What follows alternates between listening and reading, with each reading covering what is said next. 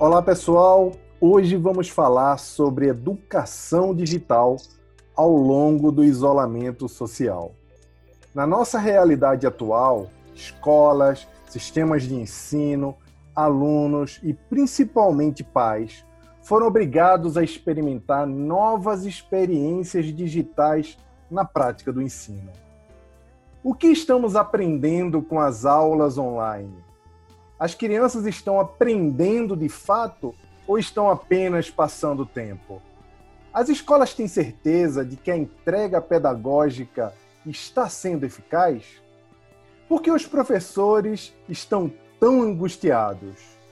A tecnologia tem nos ensinado muito, mas ninguém estava preparado para esse momento. Meu nome é Jaime Ribeiro e esse é o Humancast.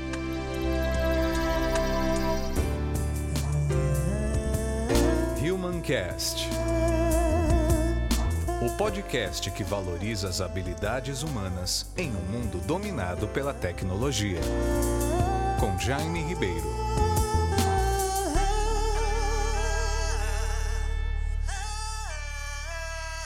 O episódio de hoje é especial porque nós temos visitas. Os nossos convidados vão conversar sobre o tema e nos trazer uma perspectiva ampliada sobre o assunto. Estamos aqui com Maria Cláudia Sondal, uma das maiores especialistas em educação do Brasil e autoras de vários livros. Estamos também com Rodrigo Búcolo, educador e CEO da Bestview, uma escola que é 100% online e pai da Roberta, obviamente. Estamos aqui também com a Lilith Perbois, jornalista e mãe da Liz, que vai completar dois anos e está no seu primeiro ano escolar. Tudo bem, pessoal? Tudo bem, Búculo? Se apresentem, por favor, para o pessoal do Humancast. Olá, olá a todos. Obrigado, Jaime, pelo convite. Prazer falar com você, com a Liz, com a Maria Cláudia. É, eu sou o Rodrigo Búculo, educador, né, há mais de, mais não, há quase 20 anos, né, e agora sou CEO da Best View Inglês, como você bem disse, uma escola de inglês totalmente online, né, nascida em 2017, e agora vivendo esse momento novo, esse momento transitório da, da educação e da vida de, de todos nós, depois e durante essa pandemia.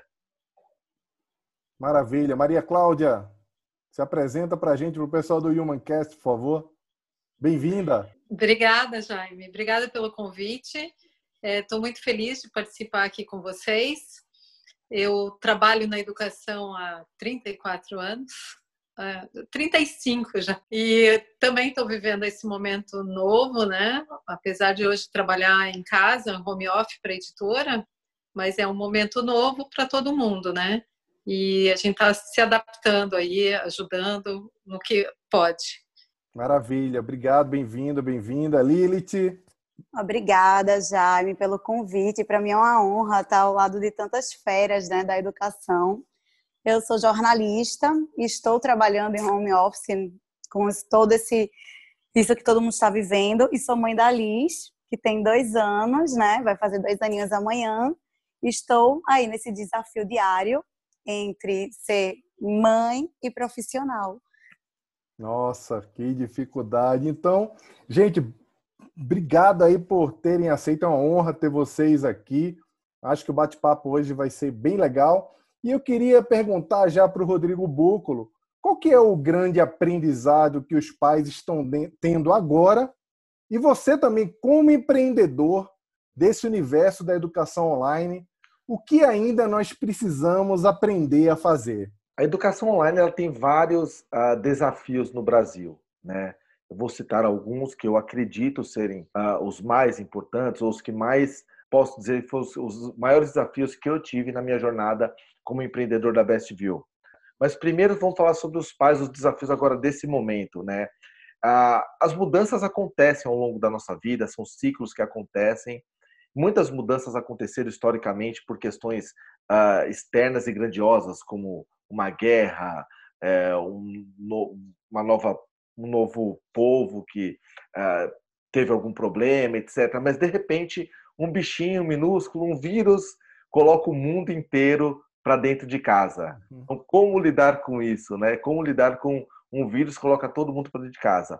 O maior desafio que eu entendo neste momento é que os pais, os próprios pais, não, não sabem lidar ou não tiveram uh, aprendizagem, não tiveram conhecimento, não simplesmente colocaram as crianças dentro de casa e falaram assim: agora vocês vão ter que nos ajudar com a educação dos seus filhos. Antes, vocês deixavam os filhos na escola, cuidavam da lição de casa, um apoio emocional, um apoio social, mas a educação técnica ficava muito para a escola, aquela coisa, o professor, lição, etc. E agora que o pai está dentro de casa, a, o ensino é todo feito online, e o pai tem que ajudar o filho manter a rotina da criança dentro uh, de casa, que é extremamente difícil. Como manter a, a rotina da criança, aquela rotina que ela teria na escola, dentro de casa. Porque para a criança estar dentro de casa pode ser considerado férias. Então, como manter essa, essa rotina dentro de casa? Esse foi um desafio, esse é um desafio muito, muito, muito grande que os pais estão tendo agora, né? Aí falando sobre a, a questão empreendedora, sobre como manter o empreendedorismo, né, como, como nós fizemos na educação online, os desafios, como eu disse, basicamente nós temos o ponto de tecnologia. Muito se fala sobre tecnologia, mas será que nós temos todas as ferramentas em tecnologia para trabalhar com educação? Será que nós, os nossos profissionais estão preparados para utilizar as ferramentas que nós temos? Trazer a experiência da escola online para dentro de, da escola para dentro de casa, né? Exatamente. Então, assim, qual é a dificuldade para eu dar uma aula online uh, e simplesmente, de repente, olhar para a câmera e entender que eu não estou olhando para a câmera, eu estou olhando para o meu aluno que está atrás daquela câmera. Então, não ser aquele professor. Então, eu, eu fiz até conversando no bate-papo esses dias, eu estava conversando com um amigo e ele disse o seguinte: é, os youtubers, né, esses grandes youtubers, eles já nasceram com a questão de olhar para a câmera e falar. E o professor vem da academia com aquela questão, com a carga teórica da sala de aula.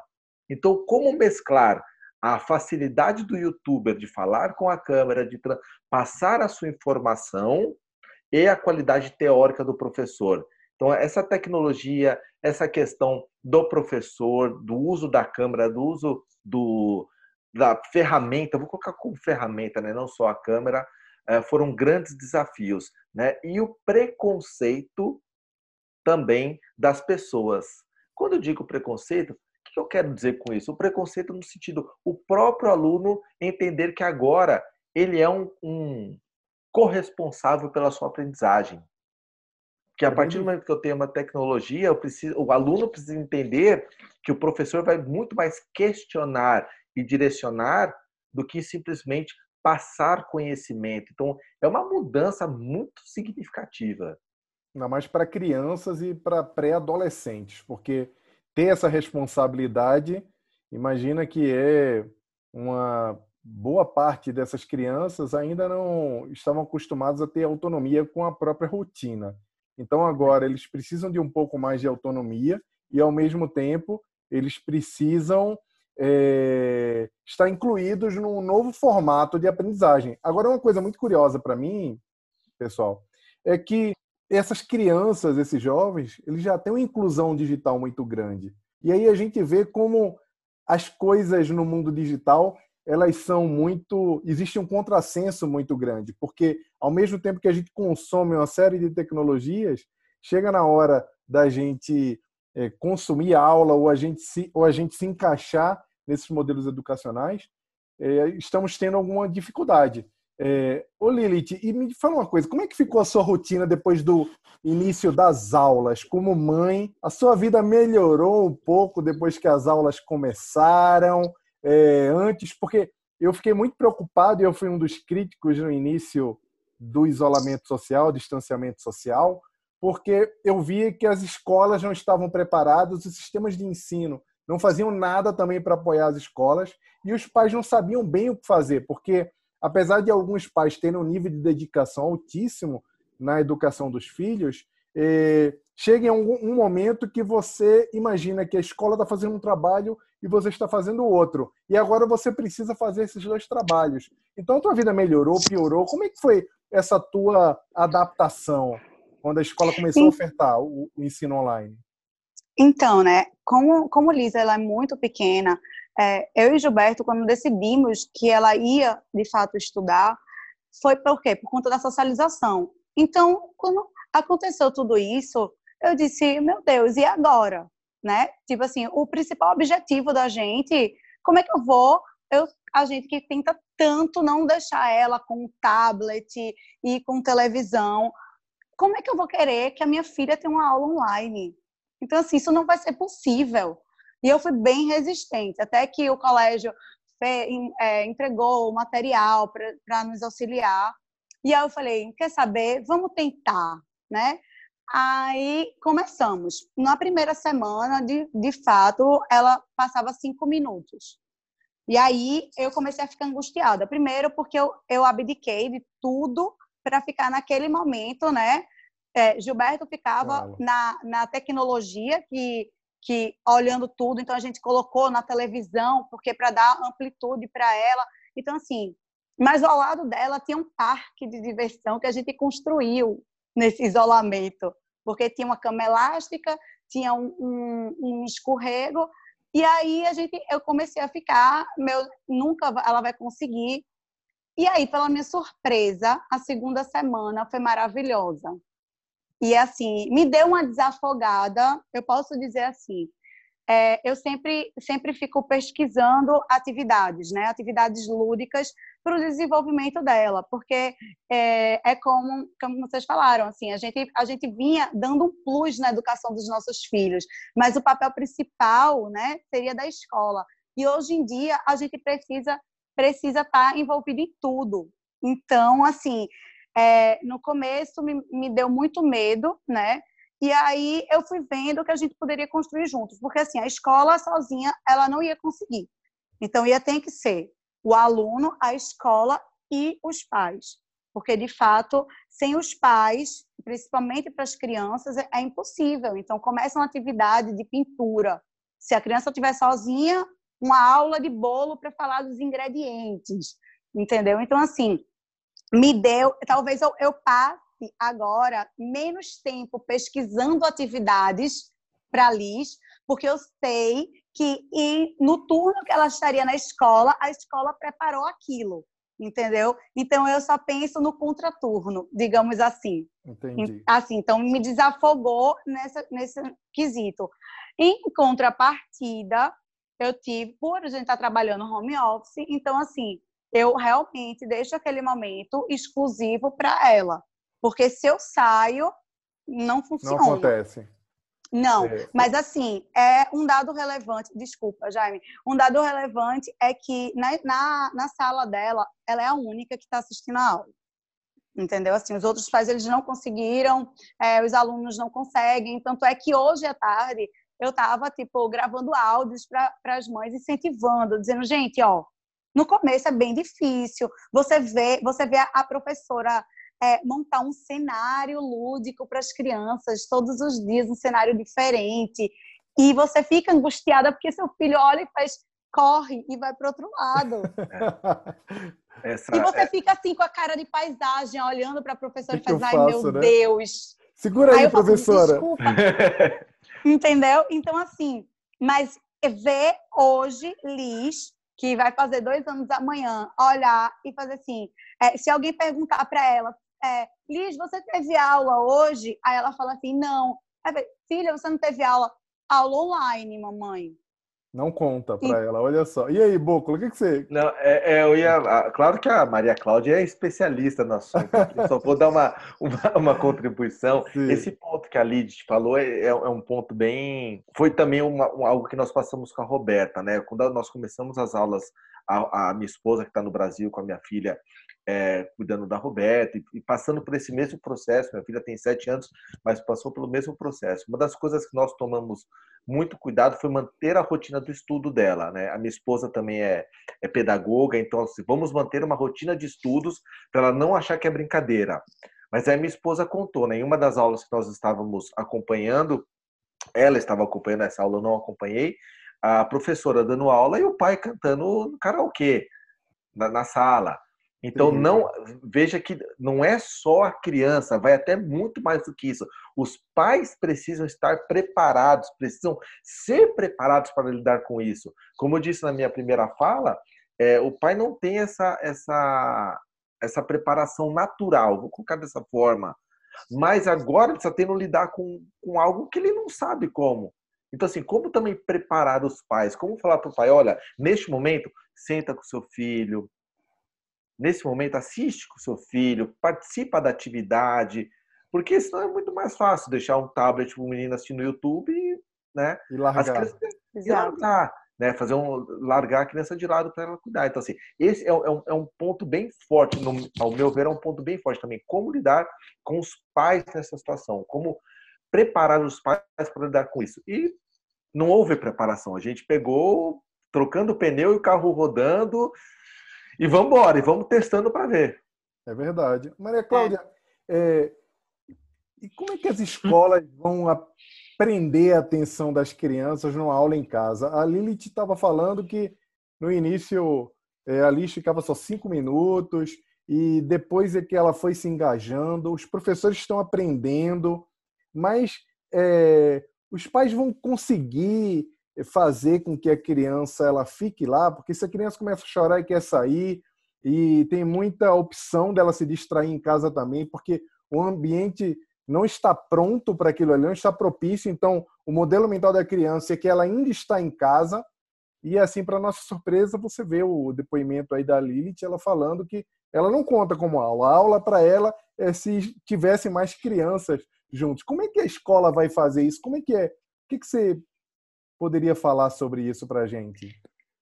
Bom, primeiro, assim, a filha da Lilith, né, está numa fase que a interação é tudo dentro da escola, né? Então, dois anos, eles não têm foco de atenção. É, quando a professora com dois anos prepara uma aula, ela é muito diversificada, né? Então, ali, a história tem que ser curta, é tudo muito curto, porque a criança perde a atenção muito rapidamente. Então, isso é uma dificuldade na aula online, claro, porque por mais que a professora faça um mega cenário, mude a voz, coloque música, é complicado da criança realmente focar. Até porque ela não enxerga a professora nesse cenário. Para ela, a professora é o tato, é o abraço, é, é, é muito diferente. Já na filha do Búculo, que está com sete anos, ela já tem conteúdos né, a ser trabalhado, tem alfabetização, etc. Veja, a maior dificuldade do professor, quando você está numa turma e você passa algum conteúdo, é você ver se teus alunos todos aprenderam, porque uma coisa é o que eu ensinei, outra é o que eles aprenderam. E na aula online, você fica meio perdido se eles estão entendendo o que você está ensinando e, ou não. Então, daí o papel do pai é muito importante, né? Para ele prestar atenção, ver o que está sendo ensinado, se o filho aprendeu ou não. Porque na sala a gente muda a estratégia para que todos aprendam. Então, ah, não entendeu assim, então vou explicar para. Enquanto vocês desenham, vou explicar, vou pegar esses dois e vou fazer uma outra coisa.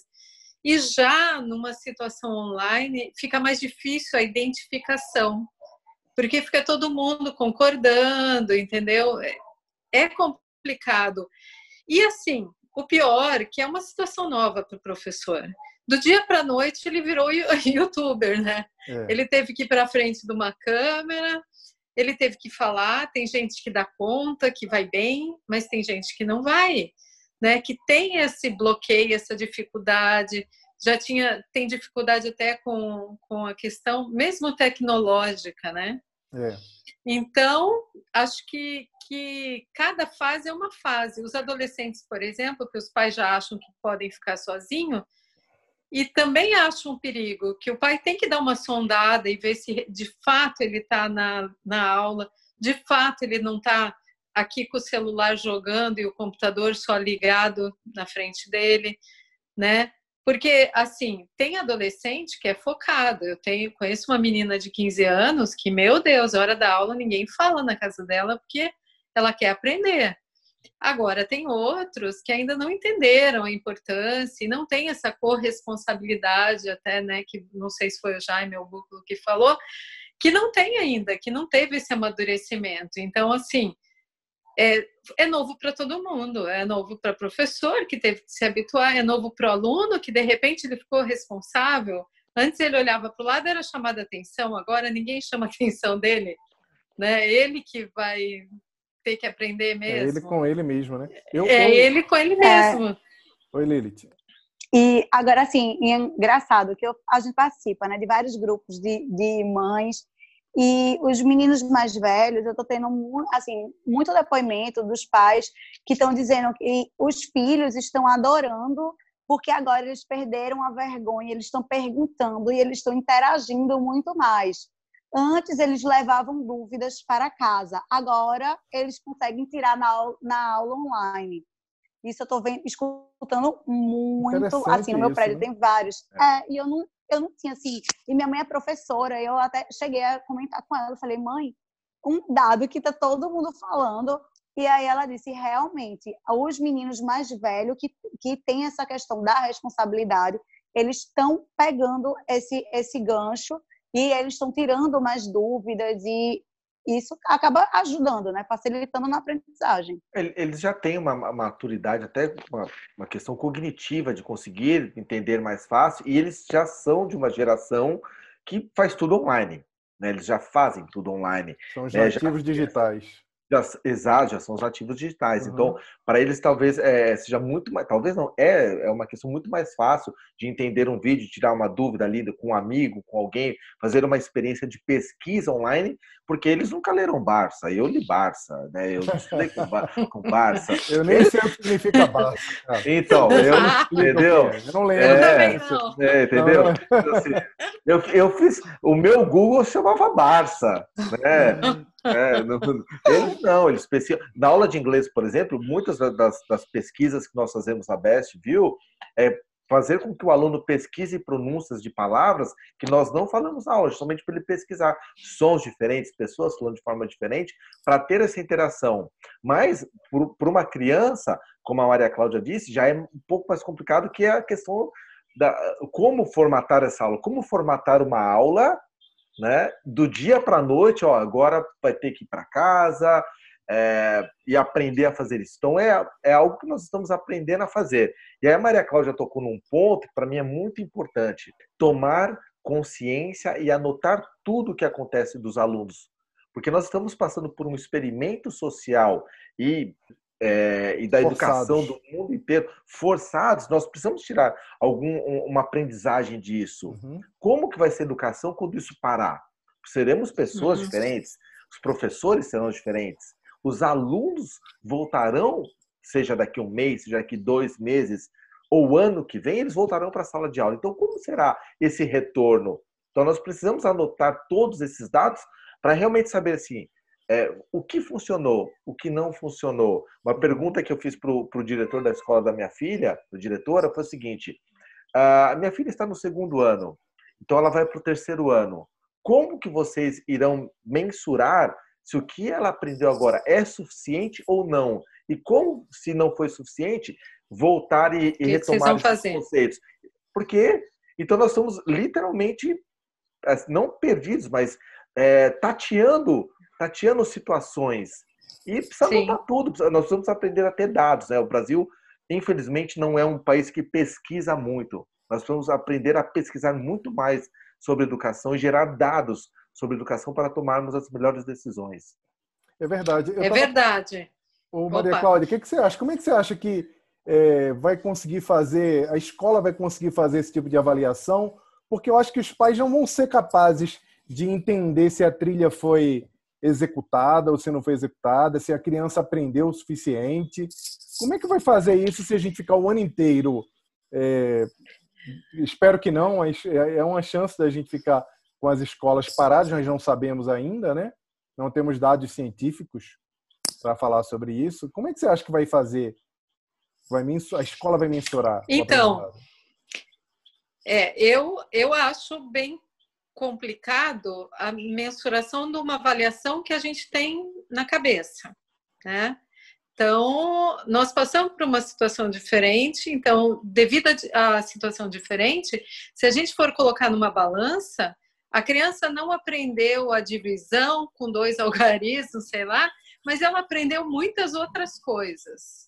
Aprendeu, sei lá, a importância de, uma, de um relacionamento com os amigos, de um abraço. Ela aprendeu outras coisas que a escola também, às vezes, até esqueceu de ensinar, né? Ou que ele levaria muito mais tempo para aprender. Né? Tem crianças que vão ter perdas, então eles vão ter que lidar com o luto também. Então, assim, é, é muita coisa. Então, colocando na balança, a gente não pode imaginar que será um ano normal. Não, não é normal, entendeu?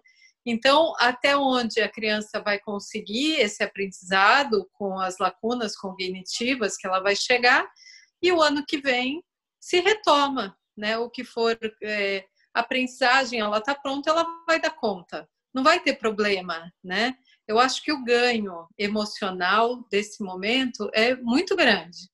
É então, maior do que não fazer nada, é, né? É maior, exatamente. Agora, é. Lilith, é, Oi. quando essas políticas de distanciamento social é, né, terminarem né, e a escola abrir, e esse mundo que vai surgir depois, como o Búculo estava falando, é, será que os pais vão topar? Será que é interessante manter um modelo, nem que seja um modelo híbrido, porque tem escola que está aprendendo, gente. A gente não sabe qual é o modelo que vai ficar, mas tem escola aprendendo a fazer entregas. Então, é, eu penso que no, nesse mundo pós-pandemia, é, a gente vai ter escola que vai oferecer conteúdo híbrido. A criança vai ficar três dias na escola e dois dias em casa, ou ou sei lá, quatro dias na escola, um dia em casa, fazendo esse tipo de atividade. Eu sei que para alguns pais isso pode ser um problema, porque os pais também vão estar de volta à rotina nas ruas, mas talvez alguns pais topem esse tipo de modelo. Então você acha que esse modelo vai vai ser bacana, um modelo híbrido é interessante, você vai, vocês vão gostar de ter esse momento que a Liz possa ficar em casa? Você acha que os pais vão aceitar isso? Ou vai continuar sendo aquela história, porque para muitos pais, infelizmente, a escola ainda é um depósito de criança, né? Pega a criança, deixa lá porque não está entendendo ainda, é, quer saber que vai, sabe Exato. que vai dar resultado, mas só quer ver lá na frente. Você acha que isso vai funcionar? Acha que a sociedade vai aceitar ou vai voltar para o modelo tradicional? Jaime, eu acho que a sociedade, quando isso tudo voltar ao normal, vai querer deixar os filhos 24 horas na escola. Deixa ela. é possível. Na verdade, assim, sendo muito sincera, não por mim, porque eu acho que é, tá todo mundo ganhando muito. A gente pode, pode ver, nossos filhos chegavam em casa é, sujo de tinta. Ah, nossos filhos brincaram de tinta, mas hoje a gente está conseguindo saber quais são as atividades que nossos filhos realizam. Então, assim, eu estou aprendendo muito mais que lixo entendeu? Então, assim, se Deus quiser, eu possa ter uma flexibilidade de ensinar, continuar ensinando quando tudo tá isso junto, né? passar, né? para estar tá junto, entendeu? Bacana. Eu acho que ganha todo mundo. A minha filha hoje, quando eu falo, ela, ela chegou e disse, mãe, é, para eu ligar o. O Ai, som? eu esqueci o nome. O som. Mãe, liga o som para eu falar com a tia Josi. Ah, porque ela entendeu ela o microfone. Uhum, liga o microfone, entendeu? Porque ela sabia anos. E ela sabia que tia Josi não estava escutando ela. E quando ela abraçar, abra... minha filha hoje abraça um notebook para é. matar a saudade da, da tia, entendeu? Então assim, isso tudo é muito novo, isso isso angustia a mãe que está que tá do lado, porque você você vê sua filha abraçar um notebook ou abraçar um celular é uma forma de carinho, é uma forma de amor, de demonstrar saudade.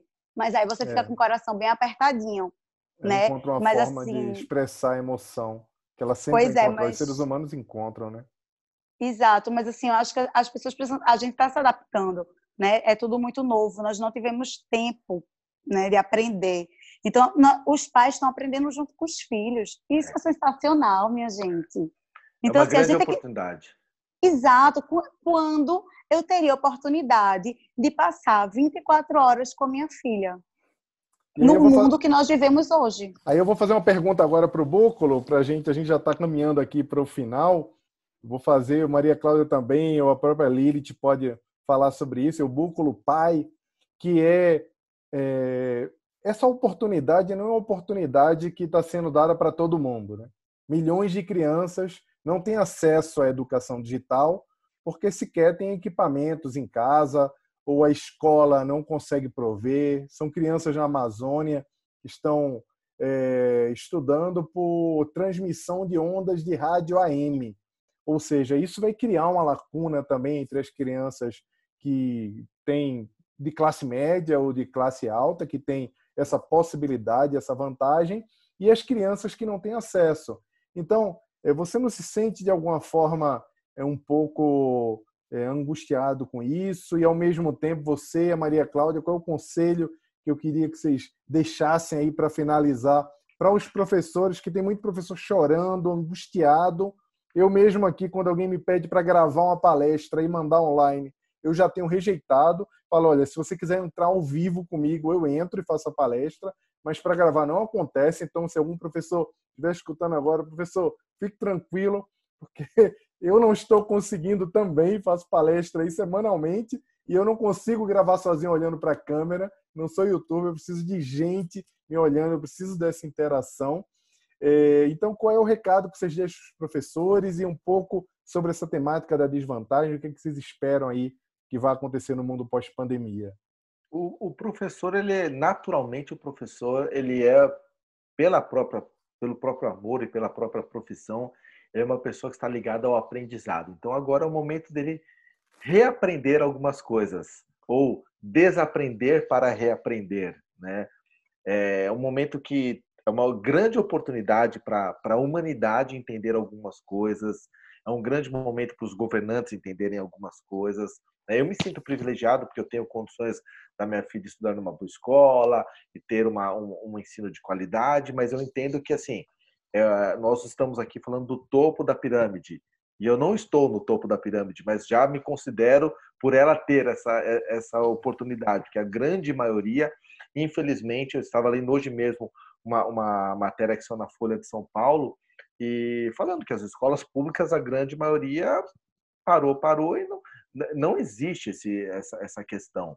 Porque não tem acesso, as pessoas não têm não têm acesso à internet, os que têm, os pais não conseguem manter os filhos, a escola não consegue prover um ensino à distância de qualidade. Então, assim, é, eu me sinto muito privilegiado nesse sentido, mas fico como educador e apaixonado pela educação, triste em saber que nós estamos passando por esse momento sem preparo. Como disse, fomos pegos de surpresa e estamos tendo que aprender a lidar com a situação. Para o professor, a, o recado que eu passo para ele é que ele continue fazendo o trabalho dele. Entenda que é mais, é mais uma, uma habilidade, mais uma skill que ele está aprendendo. Então, agora a aula dele, que era em um formato, ele está aprendendo a passar esse, essa aula, esse conteúdo de, em um outro formato, de uma outra forma, repensando a educação. Acho que vai ser uma grande oportunidade de nós pensarmos e repensarmos a educação, desde a academia desde o MEC para todo mundo até a Best View, que é uma escola de cursos livres online.